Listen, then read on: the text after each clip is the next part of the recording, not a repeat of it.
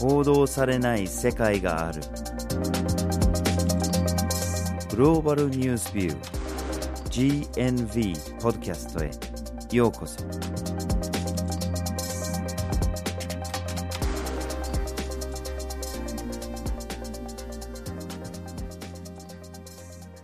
バーチェル・ホッキンスです。岩根あずさです。今回のポッドキャストのテーマは南北アメリカをつなぐ麻薬貿易ですはい。この麻薬貿易といっても、さまざ、まな違法性のある麻薬、薬物が含まれてくるんですけども、今回は特に南米で生産されているコカインに注目していきたいと思います。はいで他の麻薬もそうなんだけれどもいろんなところでいろんな問題を引き起こしているんですねうん。で例えばその生産国であるコロンビアとかでは大きな大きな武力紛争とも絡んでるっていう側面もありますしで逆にその消費者側でも大きな問題につながってるんですねその消費する人の中毒問題だとか健康問題だとかあるいはそれに関連する犯罪問題だったりやがてはその消費する側の国での警報システムにも大きな問題を引き起こしているんですね。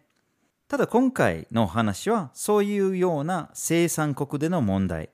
消費する国での問題ではなくて、どちらかというとその中間にある、つまりその麻薬貿易の中継地点が抱える問題を中心に話したいと思います。はい。そこで今回のポッドキャストでは、まずはじめにコカインとその貿易について、二つ目に社会にはびこる麻薬問題について、そして三つ目にアボカドと麻薬組織という三つの視点からお送りします。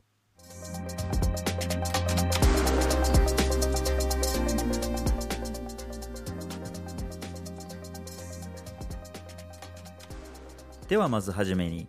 コカインとその貿易について話をしましょう。はい。今回はコカインというものに着目していくんですけども、一般的に麻薬というと様々な種類のものがあって、その中には興奮作用があるものもあれば、鎮静作用のあるものもありますし、中毒性が強いものもあれば、中毒性が少し弱いというようなものもあります。うん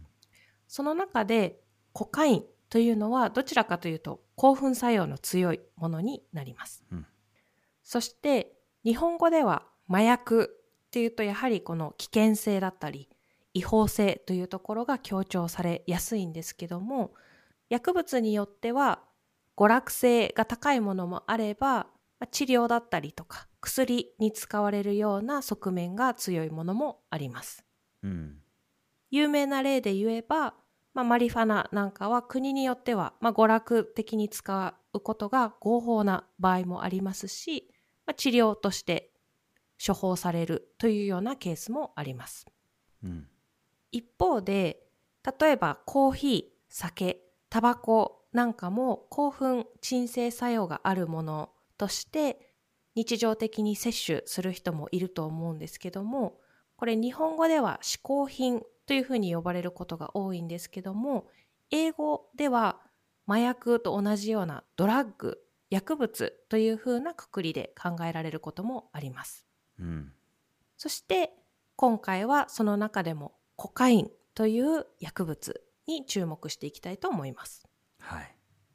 とは言っても今回はさっき言ってたように貿易の方に着目するのでどことどこをつなぐかというところがポイントになるんですね。うん、でコカインっていうのが非常に高価なものであって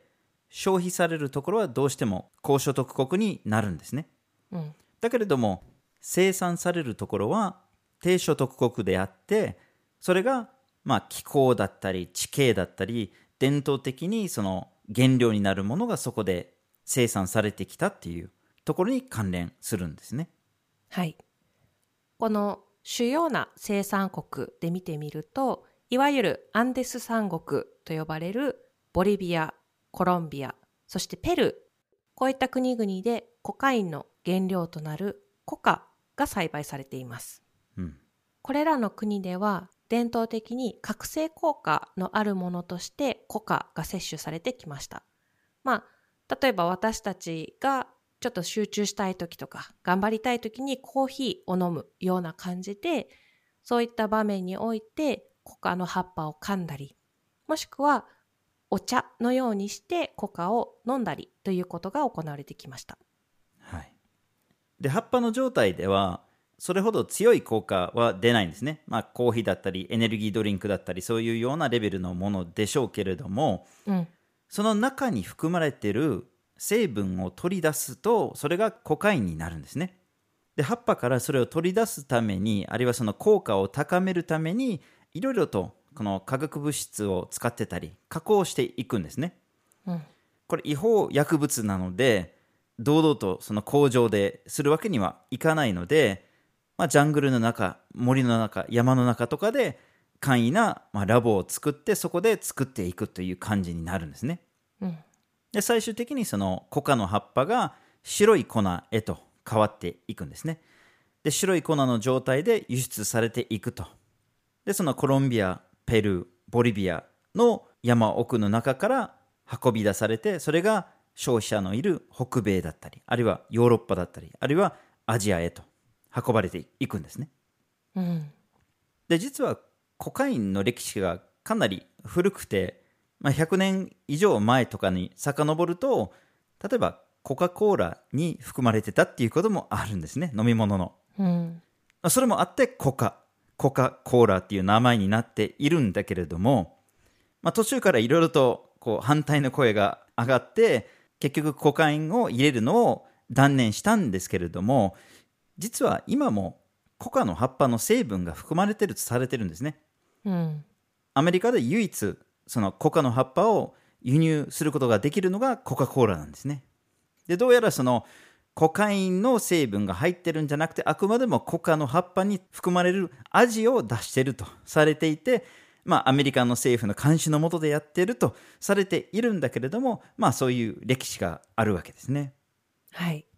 このように中南米で生産されたコカインなんですけども、様々なルートをたどって消費国に運ばれていきます。うん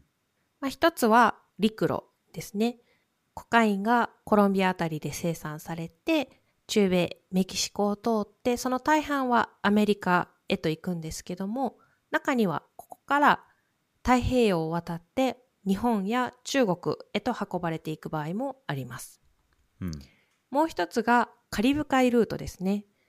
このカリブ海ルートの場合は、まあ、南米で生産されたコカインがドミニカ共和国なんかのカリブ海の島を通って、これもやはり大半はアメリカに行くんですけども、場合によってはここから西アフリカへと運ばれて、西アフリカからヨーロッパの国々へと運ばれるというルートも存在します。はい、でどのルートが使われるのかっていうのは消費者にもよりますが取り締まり具合にもよるんですね一時期はカリブ海のルートが厳しく取り締まられていてでそこで中米メキシコの陸路のルートがさらに開拓されていくとかってそういうような、まあ、時期的な季節的なものもあったりするんですねうん。で具体的にどういうふうに運ばれていくかっていうとそれもルート次第なんだけれどもまあ無数の運び屋がいるんですよね陸路の場合は、まあ、途方だったりなんかリュックに隠して国境を越えたりとかあるいは車のどこかに隠して堂々とその国境を越えたりとかいうケースもあれば、まあ、カリブ海なんかは飛行機だったり船だったり。で船の中でも例えばコンテナに隠したりとかあるいはどっかの商品に隠したりとかまたはスピードボートでとにかく高速でなんとかそのコーストガードをくくり抜けて運ばれるものとかもあります。で例えばコンテナ船の場合はいずれはその税関を取らなきゃいけないので例えばその到着する前に海岸付近で活動する漁船とかに乗せ替えたりとかっていう方法もありますうん。でさらに高度な技っていうのが潜水艦的な、まあ、半潜水艦ですね完全に潜るわけではないんだけれどもその船の大半は潜水官として機能するもの。要するに、コストガードの船とか飛行機からほとんど見えないようにして、こっそりと輸出していくっていうものですね。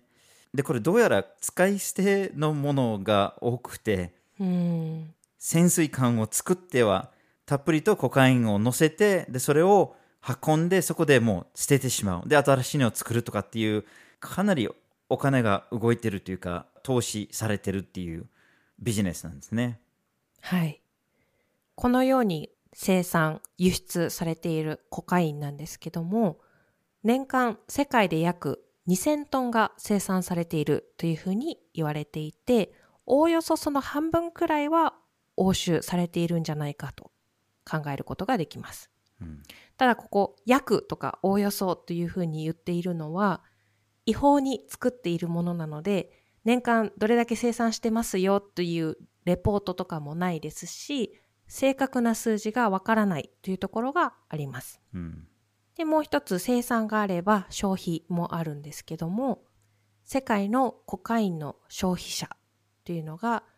おおよそ1800万人くらいいるんじゃないかというふうに考えられています。うんすっごい人数ですねそうですね。これかなりの人数の人が世界でコカインを消費している。それだけマーケットも大きいということがわかります。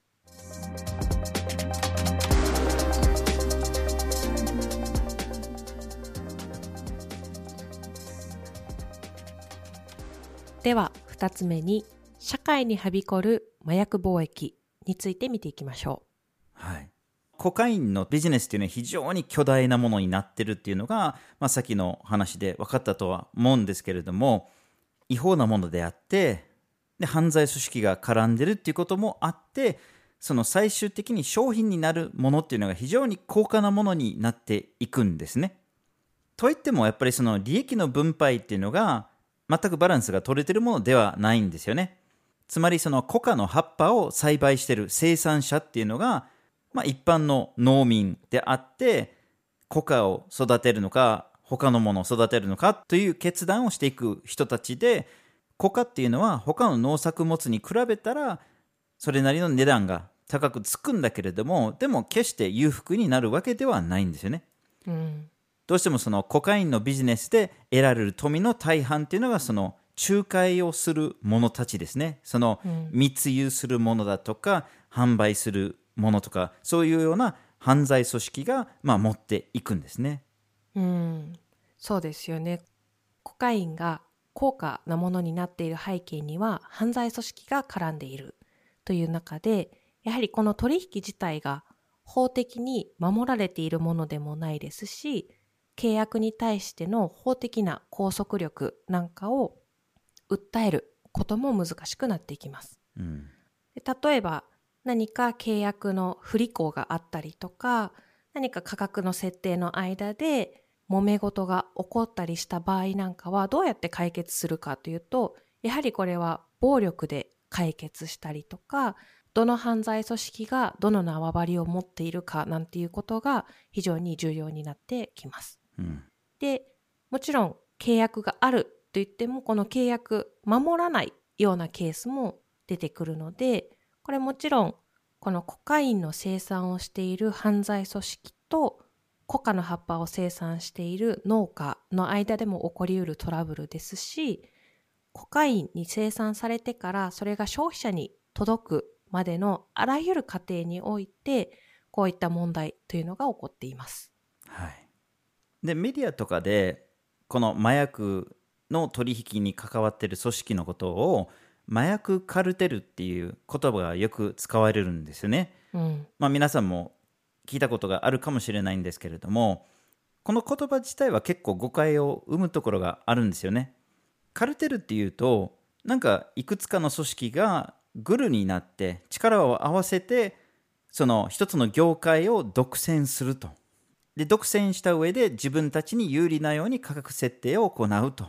いうような意味合いを持っているんですけれども麻薬の貿易においては決してそういうような関係はないんですよね。うん、まあ、いくつかの麻薬組織がぶつかり合って縄張り争いをして独自の動きをしていると。あんまり力を合わせてるっていうような感覚はないんですよね。うんでまあアメリカ政府が麻薬組織のことをより怖いものとして見せるためにこのカルテルっていう言葉を使い始めたっていう説もあるんですよね。うんこの麻薬貿易というのを広い目で見てみると決して犯罪組織だけが主要なアクターではなくて、まあ、生産者だったりとかそれを取り締まる役割をしている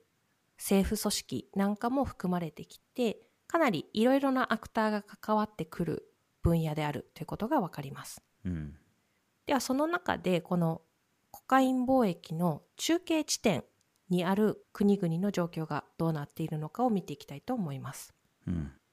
この中継地点となっている国には例えばエルサルバドル、ホンジュラス、グアテマラ、そしてメキシコなんかが含まれてきます。うんこれらの国々においてもちろんコカインというのは取り締まる対象であるということは変わりないんですけども場合によっては麻薬組織が取り締まる側を利用しているというようなことも起こっています。うんこれ詳しく見ていくと犯罪組織つまりコカインをこれらの国を通してアメリカなんかに運んでいきたい組織が警察裁判所裁判官もしくは市長や議員といったような権力を持っている人たちに対して近づいて取り締まりを緩めてもらうだったりとかそれを見逃してもらうために脅迫だったり賄賂なんかを使ってこのコカインの貿易に協力的な土壌を作っていくということが行われています。もしくはこの犯罪組織間でのライバル関係がある場合なんかはライバルの犯罪組織の情報なんかを、まあ、警察だったり政府なんかに伝えてそちらを取り締まってもらうようにして自分たちが有利に活動できるようにしていくというようなことも行われています。はい、しかし逆に政府とかもしくは企業とかが麻薬組織を利用する場合もあるんですよね。例えば選挙あるいはその他の政治活動において自分たちが有利なように他の政党に対する抑制をするためにこの麻薬組織の暴力的な力を借りるっていうこともありますしまたは自分の政権を批判するような声それが活動家だったりあるいは報道関係者だったりそういうような人たちを抑制するためにもその暴力を使うと自分自身が使うのではなくそれを麻薬組織に依頼して使うということもあるんですね。うんで依頼するのが必ずしも政府ばかりではないんですよね。企業だったりするかもしれないんですね。例えば企業が脅威として見ている労働組合とか例えば労働条件だとか賃金を引き上げる活動をしている労働組合の代表に対して暴力を振るったりとか脅迫をしたりするっていう時にそうやって麻薬組織を利用することもあるとされています。うんこれだけ大きな犯罪問題となってくるとやはりそれに対してどういった対策を取っていくかというところが非常に重要になってくるんですけども多くのコカインの生産国だったりとかコカインの中継地点になっている国においては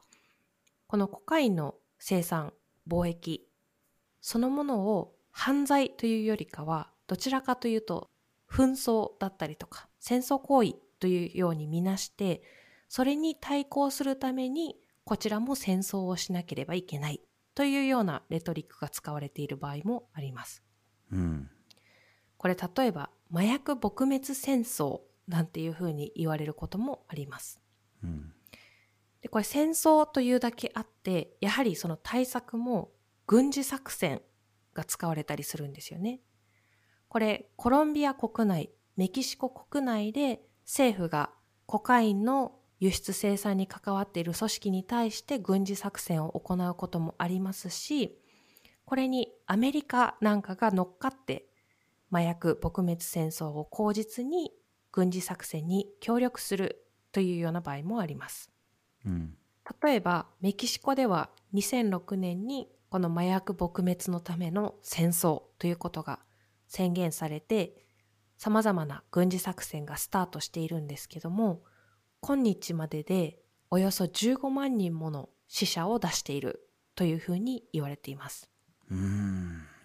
ただこれだけの被害を出して、じゃあコカイン撲滅できているのかというと決してそうではないんですよね。うん。これが本当に麻薬を撲滅するための戦争なのであれば失敗しているんですけども本当にこれらの軍事作戦麻薬の撲滅が目的なのかという疑問が湧いてくるところでもあります。そこですよね。他何が考えられるかですよね。うん、で、麻薬以外の経済活動に着目している研究者がいるんですよね。つまり、その、軍事作戦が行われるようなところで、なんか鉱山が広がったとか、うん、大きなプランテーションのオーナーの農地が広がっただとか、あるいはその麻薬撲滅作戦の一環でなぜか軍人が石油施設だとか石油のパイプラインを守ってるとかっていうような側面があったりするんですよね。つまりこの麻薬組織への戦いっていうのが口実であって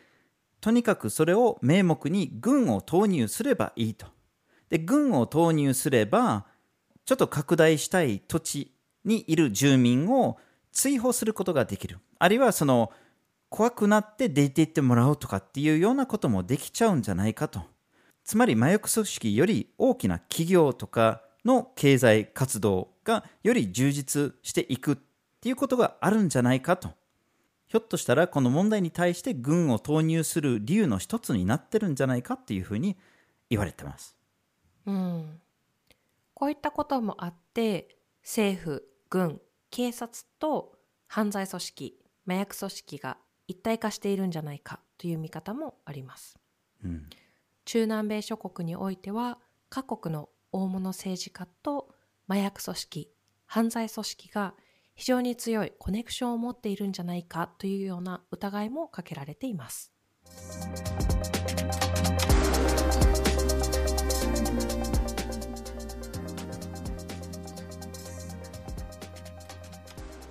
では最後にアボカドと麻薬組織について話をしましょう。はい。ここまでコカインの貿易の話ばっかりしてきて、なんで突然アボカドって思われる方もいるかなっていうふうに思うんですけども、はい。コカインとか麻薬ってだけ聞くと、なんか私たちの生活からはとても離れたものかのように聞こえるんですけども、実は私たちの身近なスーパーでよく見かけるアボカドとこのコカイン、非常に密接な関係にあるうん。ということを紹介していきたいと思います。はい。世界でトップクラスの生産量を誇っているのがメキシコなんですね。うん。アボカドの世界の生産の34%はメキシコで行われていて、輸出に限ってみると、なんと世界の45%の輸出されているアボカドがメキシコから来ているということが分かっています。はい。で、メキシコ各地でも生産されているんだけれども、その大半はミチョアカン州っていうところで生産されてるんですね。で、それだけの生産量があると、まあ、それなりのお金が集まっているわけですよね。で、麻薬密輸とかに関わっているような犯罪組織が、そこに着目をして関わるようになっていったんですね。うん。この麻薬組織、犯罪組織、決して麻薬だけをビジネスにしているわけではなくて、まあ、それ以外なところにも手広くいろいろなことをやっています。うんその一つが企業に対する脅迫だったり、いわゆるみかじめ料というような形で金銭を要求したり、ゆすりなんかも行っています。うんそういった中でアボカドの生産、さらには梱包、貿易というあらゆるプロセスにおいて、この麻薬組織が入り込んで金銭を要求するということが起こっています。はい。で、このプロセスにもまた行政が入っちゃうんですよね。うん。例えば麻薬組織がどの会社からどれほどのお金を巻き上げるのかっていうことを作戦を練っていくためにはどの会社がどれぐらいのお金を持ってるのかとかっていうところをまあ探る必要があるでしょうね。うん。でそこで農業に関わる行政機関からどの農家がどれほどのお金、つまりその収入に関する情報を入手してたとされているんですね。うん。で、それをもとに、みかじめ料を、まあ、設定したり、回収したりするわけですね。うん。で、それに応じないような企業に対しては、誘拐をしたり、脅迫したり、もしくは殺害するといったような行為に及んでるんですね。はい。こうなってくると、アボカドの生産を行う人たちの目から見ると、麻薬組織、脅威というふうに映ります。うんでもちろん、資金もたくさん持っているので、協力というだけではなく、先ほど紹介したようなケースだと、例えば警察とか政府と癒着しているというケースもあって、アボカドの生産者の目からすると麻薬組織から守ってもらうために警察、政府が頼れないという状況ができていってしまいました。うん。そういった中で一つの例として挙がったのがアボカド警察、つまりアボカドの生産者たちが麻薬組織に対する対抗組織を立ち上げるという例です。うん。これ、ミチョアカン州の中のタンシタロという町で発足した組織です。うん。まあ、正式名称もあるんだけれど、まあ、通称アボカド警察と呼ばれているんですね。で、このアボカド警察が、まあ、武装化して、で、何をするかっていうと、その町の出入り口を守る、この検問所を作ってたりとか、または町の中、あるいはその周辺にパトロールをしたり、で、怪しいっていうものに対しては追放したり、場合によっては暴力を振るってたりすることもあったりすると。で、途中から警察からも協力を得るようになって、まあ、コラボ的な形でやってるとしてもいいのかもしれないですね。うん。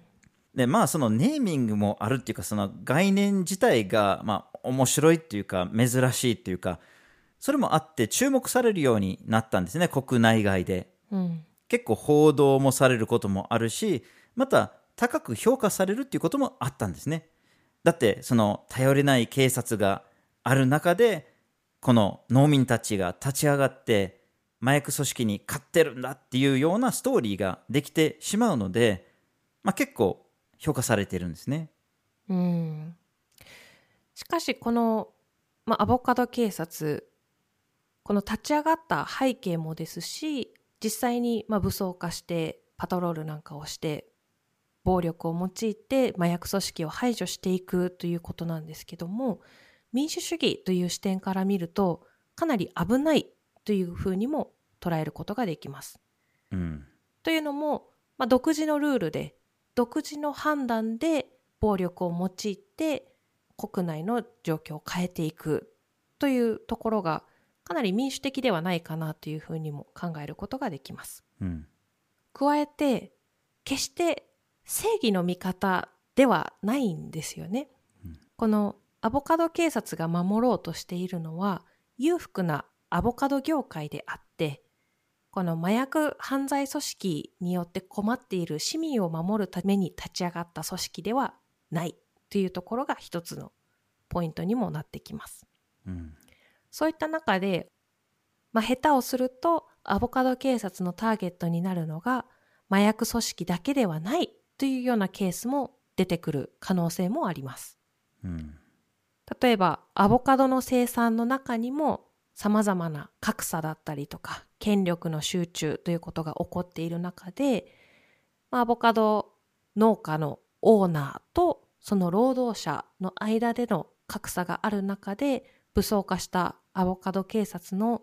暴力の矛先が労働者に対して向けられていくというような状況に発展する可能性すらあるんですよね。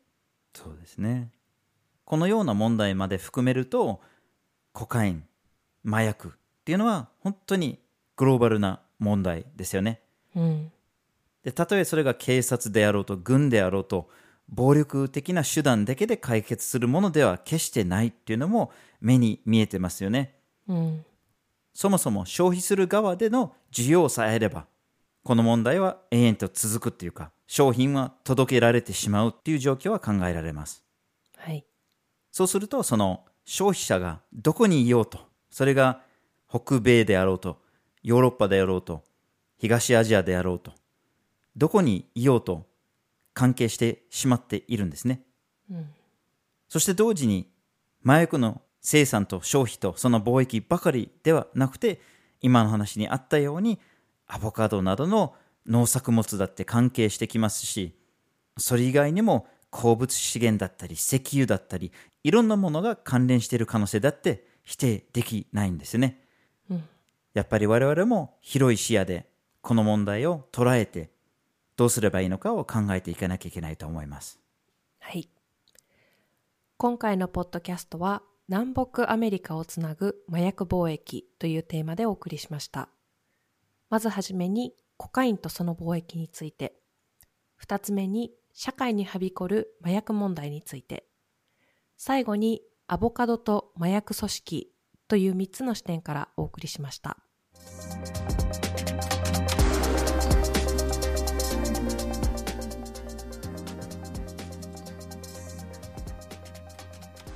GNV は毎週木曜日19時に新しい記事をアップしています。火曜日と土曜日には一枚ワールドもアップしています。Twitter、Facebook、Instagram でも発信しています。ポッドキャストは毎月第1、第3月曜日に発信します。ぜひフォローしてください。次回もお楽しみに。